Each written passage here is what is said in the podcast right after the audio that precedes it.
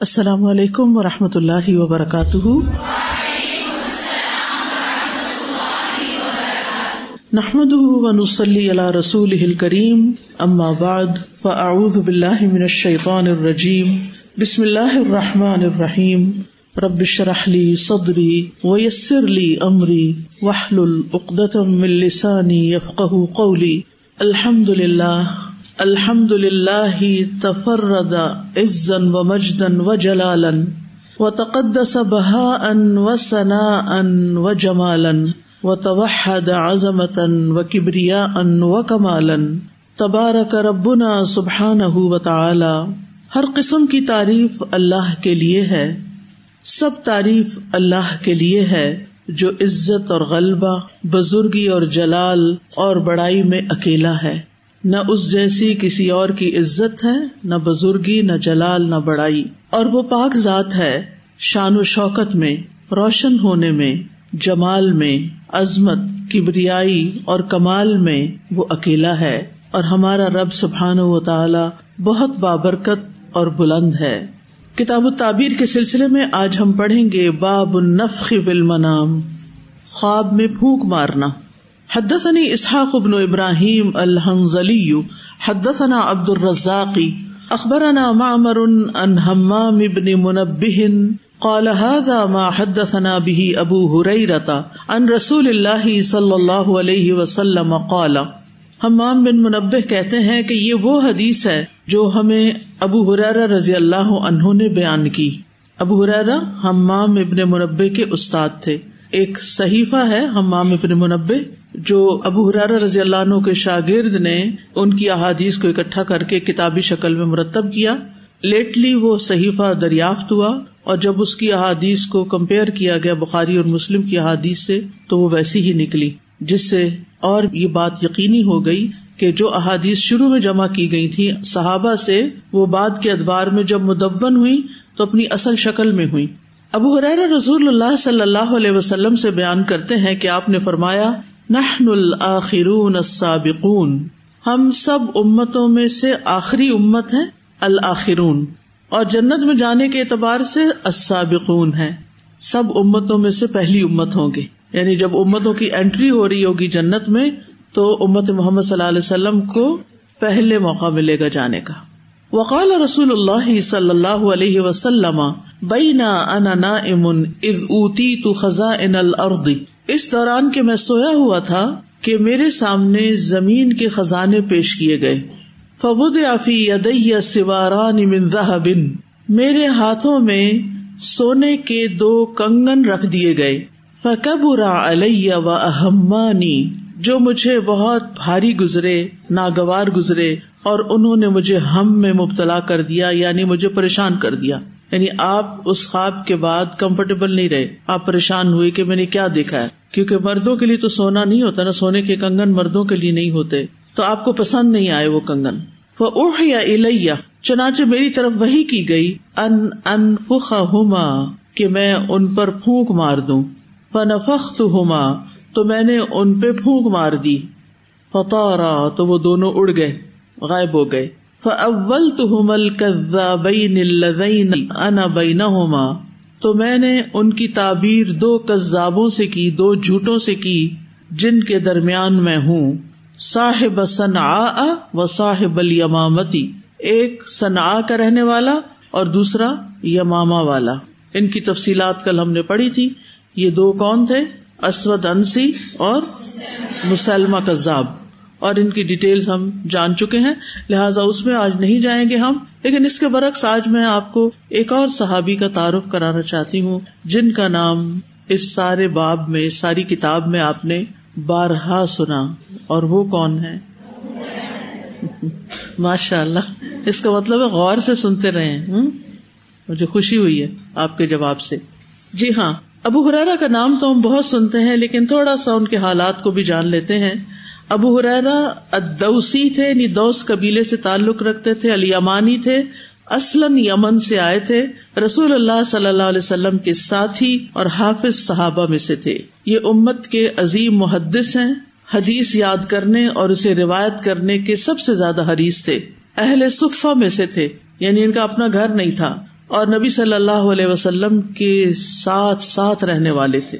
ان کا نام عبد الرحمان بن سخر تھا اور کنیت ابو حریرا جاہلیت میں ان کا نام عبد الشمس تھا اور کنیت ابو الاسود تھی۔ تو جب اسلام لائے تو انہوں نے تبدیل کر لیا نام۔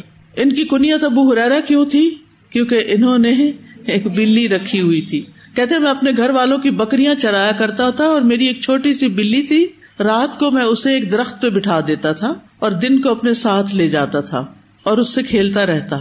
اس طرح لوگ مجھے ابو ہریرا کہنے لگے۔ ابو ہریرا یمن میں پیدا ہوئے، وہیں پلے بڑھے، چھوٹے سے تھے کہ ان کے والد وفات پا گئے۔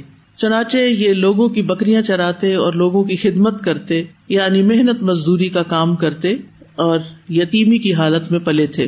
ان کے اسلام قبول کرنے کا سبب یہ تھا کہ ان کے قبیلے کے ایک شخص توفیل بن امر ادوسی اپنے قوم کے جو اشراف میں سے تھے اور قریش کے نزدیک بھی ان کا مقام بہت اچھا تھا، وہ مکہ آئے۔ اور رسول اللہ صلی اللہ علیہ وسلم کی خدمت میں حاضر ہوئے۔ جب انہوں نے آپ کا کلام سنا تو بہت متاثر ہوئے۔ کون متاثر ہوئے؟ توفیل بن امر ادوسی اور واپس جا کے انہوں نے اپنے قبیلے میں اسلام کی تبلیغ کی۔ ابو حرارا نے ان کی دعوت کو قبول کر لیا جبکہ باقی قوم نے انکار کر دیا۔ وہ دوبارہ نبی صلی اللہ علیہ وسلم کے پاس حاضر ہوئے تو آپ صلی اللہ علیہ وسلم نے ان کے قبیلے کے لیے دعا کی، جس کے نتیجے میں وہ سب مسلمان ہوئے۔ اور اصل میں تو توفیل بن امر دوسی نے کہا تھا کہ قبیلہ دوس نے نافرمانی کی ہے یعنی اللہ اور اس کے رسول کی اسلام قبول نہیں کیا، آپ ان کے متعلق بد دعا کرے تو کہا گیا کہ تب تو قبیلہ دوس برباد ہو جائے گا، لیکن آپ نے کیا کیا؟ آپ نے دعا کی اللہ دوسن و بہم۔ اے اللہ، قبیلہ دوس کو ہدایت نصیب کر اور انہیں حق کی جانب لیا تو بہرحال، ابو حرار رضی اللہ عنہ اپنی قوم قبیلہ دوس کے ستر یا اسی گھرانوں کے ہمراہ مدینہ آئے۔ وہ سب مسلمان ہو گئے تھے۔ آپ نے فرمایا تھا کہ ان کو لیا یعنی حق کی طرف، مدینہ کی طرف یہ بھی مانا ہو سکتا ہے۔ تو وہ مدینہ آئے، لیکن اس دوران کے وہ مدینہ آئے، نبی صلی اللہ علیہ وسلم خیبر کی طرف جا چکے تھے، سات ہجری میں۔ تو ابو حریر رضی اللہ عنہ نبی صلی اللہ علیہ وسلم کی وفات سے صرف تین سال پہلے مسلمان ہوئے، جبکہ آپ کی عمر صرف اٹھائیس سال تھی۔ یعنی آپ بھی بہت یگ تھے۔ خیبر کے موقع پر انہوں نے اسلام قبول کیا۔ اور وہ کہتے ہیں کہ جب میں نبی صلی اللہ علیہ وسلم کی خدمت میں حاضر ہوا تو میں نے راستے میں یہ شعر کہا کٹن اور لمبی میری رات پر دلائی اس نے دار القفر سے مجھ کو نجات. عربی کا ترجمہ ہے، اردو میں نہیں کہا تھا انہوں نے۔ انہوں نے کہا کہ راستے میں میرا غلام مجھ سے بچھڑ گیا۔ پھر جب میں نبی صلی اللہ علیہ وسلم کی خدمت میں حاضر ہوا تو میں نے آپ سے بیت کر لی۔ میں ابھی آپ کے پاس تھا کہ وہ غلام آ گیا۔ آپ نے فرمایا، ابو ارارا یہ تمہارا غلام ہے؟ میں نے کہا، یہ اللہ کے چہرے کی خاطر آزاد ہے۔ لوج ہلا آزاد ہے۔ پھر میں نے اس کو آزاد کر دیا۔ ایک ہے کہ وہ ظاہر گم گیا تو پریشان ہوئے۔ لیکن جب وہ آ گیا تو اپنے دل کی خوشی سے اس کو آزاد کر دیا۔ یہ پورے قبیلے کی طرف سے خیر بننے والے تھے۔ نبی صلی اللہ علیہ وسلم نے ایک دفعہ حضرت ابو حرارا سے کہا کہ تم کس قبیلے سے تعلق رکھتے ہو؟ میں نے ارض کیا، دوس سے۔ آپ نے فرمایا، میں نہیں سمجھتا تھا کہ دوس میں کوئی ایک بھی ایسا شخص ہوگا جس میں خیر ہوگی۔ لیکن ان میں بہت خیر تھی۔ سب سے پہلے ان سے مسلمان ہو گئے تھے۔ پھر اسی طرح انہوں نے اپنی والدہ کو بہت سمجھایا، لیکن وہ نہیں مانتی تھی۔ تو نبی صلی اللہ علیہ وسلم کے پاس آئے کہ آپ ان کے لیے دعا کریں۔ آپ نے دعا کی تو وہ مسلمان ہو گئی صرف تین سال نبی صلی اللہ علیہ وسلم کے ساتھ رہے، لیکن سب سے زیادہ احادیث روایت کرنے کا شرف حاصل ہوا۔ شوق کی بات ہے نا؟ محنت کی بات ہے۔ ایسے لوگ وقت کو بہانا نہیں بناتے، ہمارے پاس وقت کم ہے، ہمیں موقع کم ملا، ہمیں ماحول نہیں ملا۔ جس نے کچھ کرنا ہوتا ہے، وہ ان باتوں کی پرواہ نہیں کرتا۔ اس کی نظر کس چیز پہ ہوتی ہے؟ اپنے کام پہ۔ میں نے کرنا کیا ہے؟ کیسے کرنا ہے؟ حالات اجازت نہیں دیتے، پھر بھی کرنا ہے۔ موقع ہے کہ نہیں، پھر بھی کرنا ہے، مجھے کرنا ہے۔ تو جو ارادہ کر لیتا ہے، اللہ سبحانہ و تعالیٰ اس کے لیے رستے آسان کر دیتا ہے۔ قیس کہتے ہیں، ہم ابو حرارا کے پاس آئے تو انہوں نے کہا، میں رسول اللہ صلی اللہ علیہ وسلم کی صحبت میں تین سال رہا ہوں۔ اپنی پوری عمر میں مجھے حدیث یاد کرنے کا اتنا شوق کبھی نہیں ہوا جتنا ان تین سالوں میں تھا۔ یعنی آپ کی صحبت کی وجہ سے وہ دن رات اس کام میں لگے رہے۔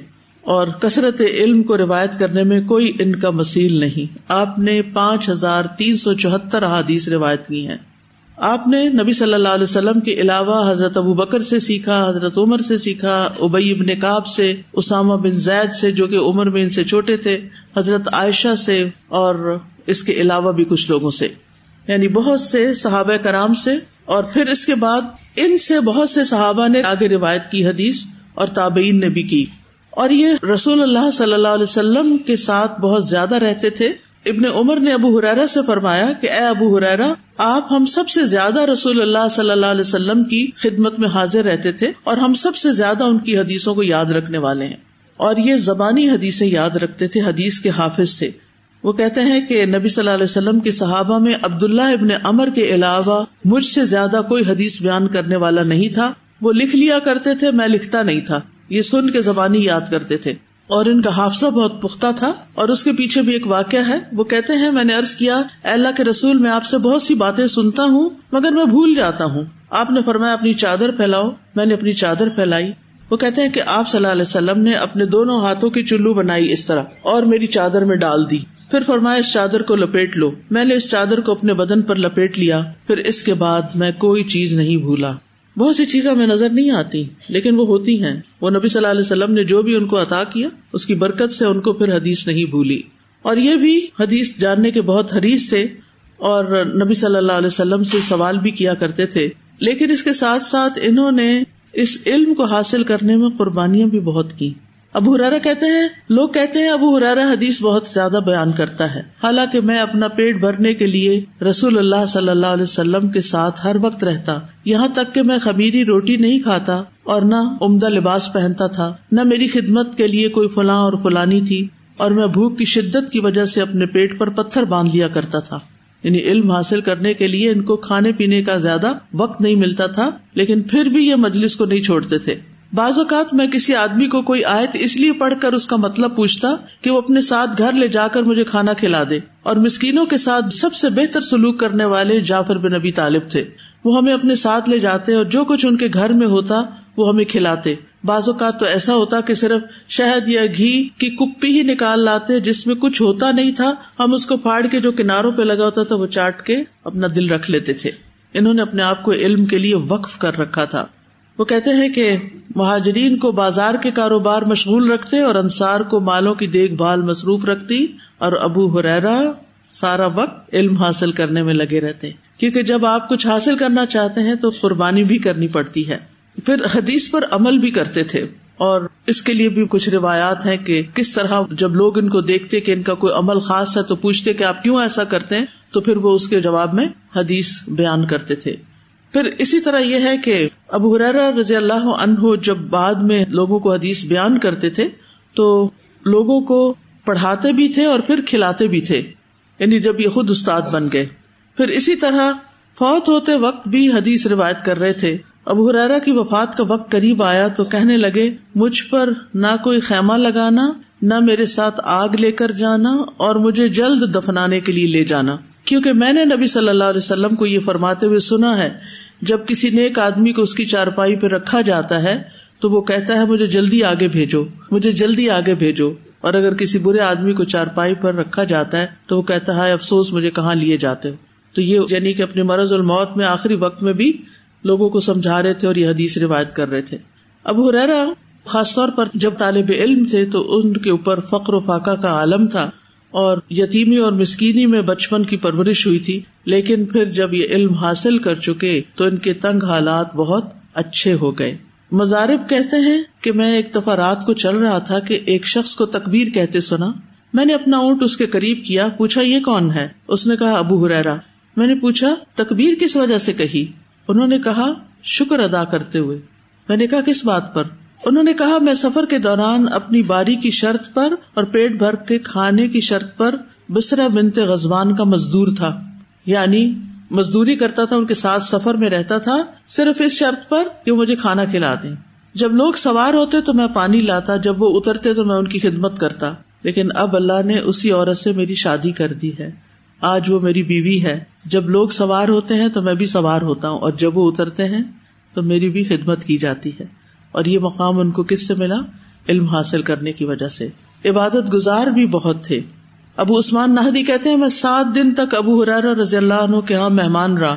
انہوں نے اپنی بیوی اور خادم کے ساتھ رات کو تین حصوں میں تقسیم کر رکھا تھا۔ پہلے ایک آدمی نماز پڑھتا، وہ سو جاتا تو دوسرا جاگ جاتا، پھر وہ نماز شروع کر دیتا، پھر وہ سو جاتا تو تیسرا جاگ جاتا۔ گویا ساری رات ان کے گھر میں عبادت ہوتی تھی۔ ایک دن میں نے پوچھا، ابو ریرا آپ روزہ کس طرح رکھتے ہیں؟ انہوں نے کہا کہ میں تو مہینے کے آغاز میں تین روزے رکھ لیتا ہوں، اور اگر مجبوری پیش آ جائے تو مہینے کے آخر میں بھی رکھ لیتا ہوں۔ یہ جو مہینے کے تین روزے ہیں نا، افضل ہے تیرہ، چودہ، پندرہ کے، لیکن اگر کسی وجہ سے وہ آپ نہ رکھ سکیں، سفر ہے، بیماری ہے اور رکھنے کی عادت ہے آپ کو، تو مہینے کے اول درمیان آخر کسی بھی وقت تین روزے رکھ سکتے ہیں۔ آپ کو وہ اجر مل جائے گا یا وہ فائدہ حاصل ہو جائے گا جو ان تین روزوں کے رکھنے کا ہے۔ اسی طرح ایام حج میں بازاروں میں نکل کر تقبیرات پڑھتے، امر بال معروف اور نہیں انل منکر کا فریضہ ادا کرتے۔ نبی صلی اللہ علیہ وسلم کو بھی ان سے خاص انس تھا اور انہوں نے آپ کو خاص وسیعت بھی کی کہ تین چیزیں ایسی ہیں کہ جن کو میں موت تک نہ چھوڑوں، ہر مہینے کے تین دن روزے، چاشت کی نماز اور پتر پڑھ کے سونا۔ یعنی قیام کے بعد وطر پڑھ کے۔ یعنی بعض لوگ یہ سمجھتے کہ اس کا مطلب ہے کہ عشاء کے ساتھ ہی وطر پڑھ کے سونا۔ مراد اس سے یہ ہے کہ جس وقت وہ اپنا قیام پورا کر لیتے تھے، پھر وطر پڑھ کے پھر سوتے تھے۔ یعنی وطر کی نماز کا اہتمام کرنا مراد ہے۔ اسی طرح نماز سے جب فارغ ہوتے تو کہتے، میں تم سب سے زیادہ رسول اللہ صلی اللہ علیہ وسلم کی نماز سے مشابہت رکھتا ہوں۔ کیونکہ بہت زیادہ قریب رہتے تھے تو بہت زیادہ انہوں نے غور سے دیکھا ہوا تھا کہ نبی صلی اللہ علیہ وسلم نماز کیسے پڑھتے ہیں۔ ابو ریرا کہتے ہیں کہ میں نبی صلی اللہ علیہ وسلم کے پاس کچھ کھجورے لے کر آیا۔ میں نے کہا، اللہ کے رسول صلی اللہ علیہ وسلم، آپ اللہ سے ان میں برکت کی دعا کر دیں۔ آپ نے ان کو اپنے دونوں ہاتھوں کے درمیان رکھا یعنی اس طرح، اور ان میں برکت کی دعا کی۔ پھر مجھے فرمایا ابو حرارا پکڑ لو۔ یعنی وہ کھجورے جن پہ برکت کی دعا تھی، وہ دے دی مجھے۔ اور اپنے اس تھیلے میں جمع کر لو۔ اور جب بھی اس سے کچھ کھجورے نکالنے کا ارادہ ہو، اس کے اندر ہاتھ داخل کر کے نکال لینا، انہیں بکھیرنا نہیں۔ یہ تھیلے میں ہی رہے ابو ہرارا کہتے ہیں، میں نے ان میں سے اللہ کے راستے میں اتنی اور اتنی اور ایک روایت میں آتا ہے، پچاس وسق کھجورے نکالی یعنی بانٹی لوگوں کو۔ ہم اس سے کھاتے رہتے تھے۔ میں اس تھیلے کو اپنی کمر سے جدا نہیں کرتا تھا۔ عثمان رضی اللہ عنہ کی شہادت کے دن وہ تھیلا میری کمر سے کٹ گیا اور کھجورے گر پڑی۔ یعنی وہ پھٹ گیا بیچ میں سے اور کھجورے گر گئی برکت بھی کہتے کہ اللہ کے لشکروں میں سے ایک لشکر یعنی اللہ سبحانہ و تعالیٰ کی خاص چیز۔ ہے یعنی یہ مادی شکل میں آپ کو کوئی چیز نہیں ملتی، لیکن برکت ایسی چیز ہے کہ جو آپ کو محسوس ہوتی ہے، چاہے وقت میں ہو، چاہے آپ کے کاموں میں ہو، چاہے آپ کے کھانے پینے میں ہو۔ آپ پچاس سال تک تعلیم دیتے رہے پچاس سال تک لوگوں کو سکھاتے رہے اٹھہتر برس کی عمر تھی کہ ففٹی ایٹ ہجری میں عقیق کے مقام پر فوت ہوئے سیونٹی ایٹ ایئرس میں۔ وہ ایک دعا مانگا کرتے تھے اللہ مغفر لی ابی ہریرا ولی امی ولی من استغفر الحما اے اللہ، ابو حرارا کی بخش فرما اور میری والدہ کی یعنی ابو حرارا کی والدہ کی۔ اور جو لوگ ان دونوں کے لیے بخش کی دعا کرے ان کی بھی بخش فرما۔ کتنی خوبصورت دعا ہے نا۔ محمد بن سیرین کہتے ہیں کہ ہم ان کے لیے دعائیں مغفرت کرتے ہیں تاکہ ابو حرارا کی دعا میں شامل ہو جائیں۔ اور ہم سب بھی ان دونوں کے لیے بخش کی دعا کرتے ہیں۔ اب حدیث کی وضاحت دیکھ لیتے ہیں۔ حدیث میں آ رہا ہے کہ نحن الآخرون السابقون۔ نحن سے مراد امت محمد ہے صلی اللہ علیہ وسلم اور آخرون سے مراد زمانے کے اعتبار سے سب سے آخر میں۔ السابقون کا معنی ہے آخر میں آنے کے باوجود بھی نیکیوں میں، فضیلت میں سب سے آگے۔ اور ایک روایت میں آتا ہے السابقون یوم القیامہ کہ قیامت کے دن سب سے آگے ہوں گے۔ یعنی سب سے پہلے ان کا حساب کتاب ہو جائے گا، سب سے پہلے پل سرات پار کریں گے اور سب سے پہلے جنت میں داخل ہوں گے۔ یعنی قیامت کے دن یہ امت اپنی تعداد کے اعتبار سے بھی اور بہت سے امور کے اعتبار سے باقی امتوں پر سبقت لے جائے گی۔ اور اس حدیث میں دو کذابوں کا ذکر ہے، جن کا ہم نے کل پڑا اسود انسی، جس کو قتل کر دیا گیا تھا فیروز کے ہاتھوں اور یہ قتل کب ہوا تھا؟ نبی صلی اللہ علیہ وسلم کی وفات سے ایک دن پہلے۔ اور آپ کو وہی کے ذریعے خبر دے دی گئی تھی۔ اور دوسرا مسلمہ کذاب ہے جو حضرت ابو بکر رضی اللہ عنہ کے دور میں مارا گیا تھا۔ اس کو کس نے مارا تھا؟ وحشی ہے ٹھیک ہے۔ اور پھونک مارنے سے مراد کسی چیز کو جب آپ پھونک مار دیتے ہیں تو کیا مطلب؟ اڑانے کے لیے بھی اور اٹس نتنگ اڑا دیتے ہیں، پھینک دیتے ہیں۔ یعنی اس کی حکارت کی طرف اشارہ ہے۔ اور کمزور چیز ہی اڑتی ہے۔ تو نبی صلی اللہ علیہ وسلم کے نزدیک سونے چاندی کی کوئی وقت اہمیت نہ تھی۔ اگر ہمیں خواب میں کوئی سونے کے کنگن پہنا دے، تو ہم پھونک مار کے اڑائیں گے؟ ہم تو خوش ہو جائیں گے کہ چلے، جاگتے نہیں ملا تو خواب میں ہی پہن لیا، حسرت پوری ہو گئی۔ باب ادارا ان اخرج شعی امن کو رتن فسکن آخر۔ جب کوئی خواب میں یہ دیکھے کہ اس نے ایک چیز کو کونے سے نکال کر دوسری جگہ رکھ دیا ہے۔ یعنی ایک جگہ سے نکال کے دوسری جگہ رکھ دیا، کسی چیز کی جگہ بدلی ہے۔ حدثنا اسماعیل ابن عبد اللہ حدثني اخی عبد الحمید ان سلیمان ابن بلال ان موس ابن اقبت ان سالم ابن عبد اللہ ان ابی ان نبی صلی اللہ علیہ وسلم قال۔ نبی صلی اللہ علیہ وسلم نے فرمایا رأيت كأن امرأة سوداء ثائرة الرأس۔ میں نے خواب میں دیکھا کہ ایک سیاہ عورت ہے۔ جس کے بال پراگندا ہے۔ نثار سور کا مطلب بکھرے ہوئے الجھے ہوئے جس کے بال پراگندا تھے، خرجت من المدینہ تھی وہ مدینہ طیبہ سے نکلی، حتی قامت بمہیا آتا یہاں تک کہ ماہیا میں جا کر اس نے پڑاؤ کیا، وہاں جا کے کڑی ہوئی، وہاں رکی۔ اور ماہیا کیا ہے؟ وہی الجحفتو یہ جوحفا کا مقام ہے۔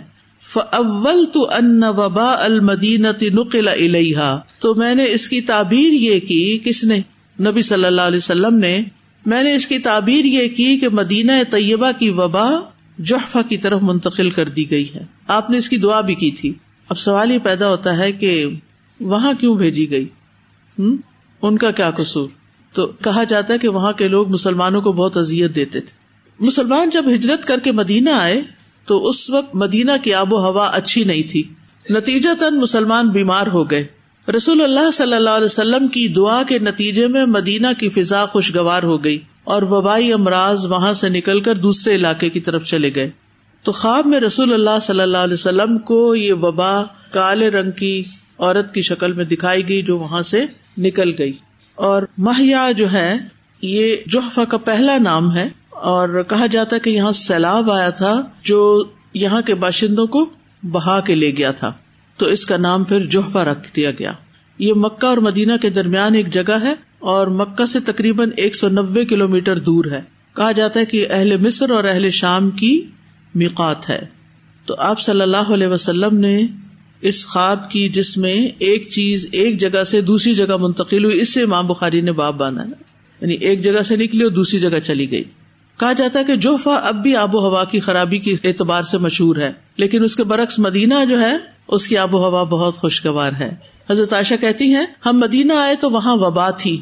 حضرت بکر اور حضرت بلال رضی اللہ عنہما دونوں بہت بیمار ہو گئے۔ جب رسول اللہ صلی اللہ علیہ وسلم نے اپنے صحابہ کی بیماری دیکھی، تو آپ نے فرمایا اللہ حبب الین المدینہ کما حبب تمکتا او اشد و صحا وبارک لنا فی سا و مدحا و حب الحما الجحفا اے اللہ، جیسے تو نے ہمارے لیے مکہ کو محبوب بنایا تھا، مدینہ کو بھی ہمارے لیے محبوب بنا دے، یا اس سے بھی زیادہ محبوب بنا دے اور اس کو صحت کی جگہ بنا دے۔ اور ہمارے لیے اس کے سا پیمانوں میں اور اس کے مد میں برکت عطا فرما اور اس کے بخار کو جوہفا کی طرف پھیر دے۔ تو اس حدیث سے یہ پتہ چلتا ہے کہ خواب میں بعض اوقات انسان کو حقیقت میں پیش آنے والی چیزیں تمسیل کے انداز میں دکھائی جاتی ہیں۔ یعنی ایک مثال سے بات سمجھائی جاتی کہ یہ ہونے والا ہے یا یہ ہو گیا ہے یا ایسا ہوگا۔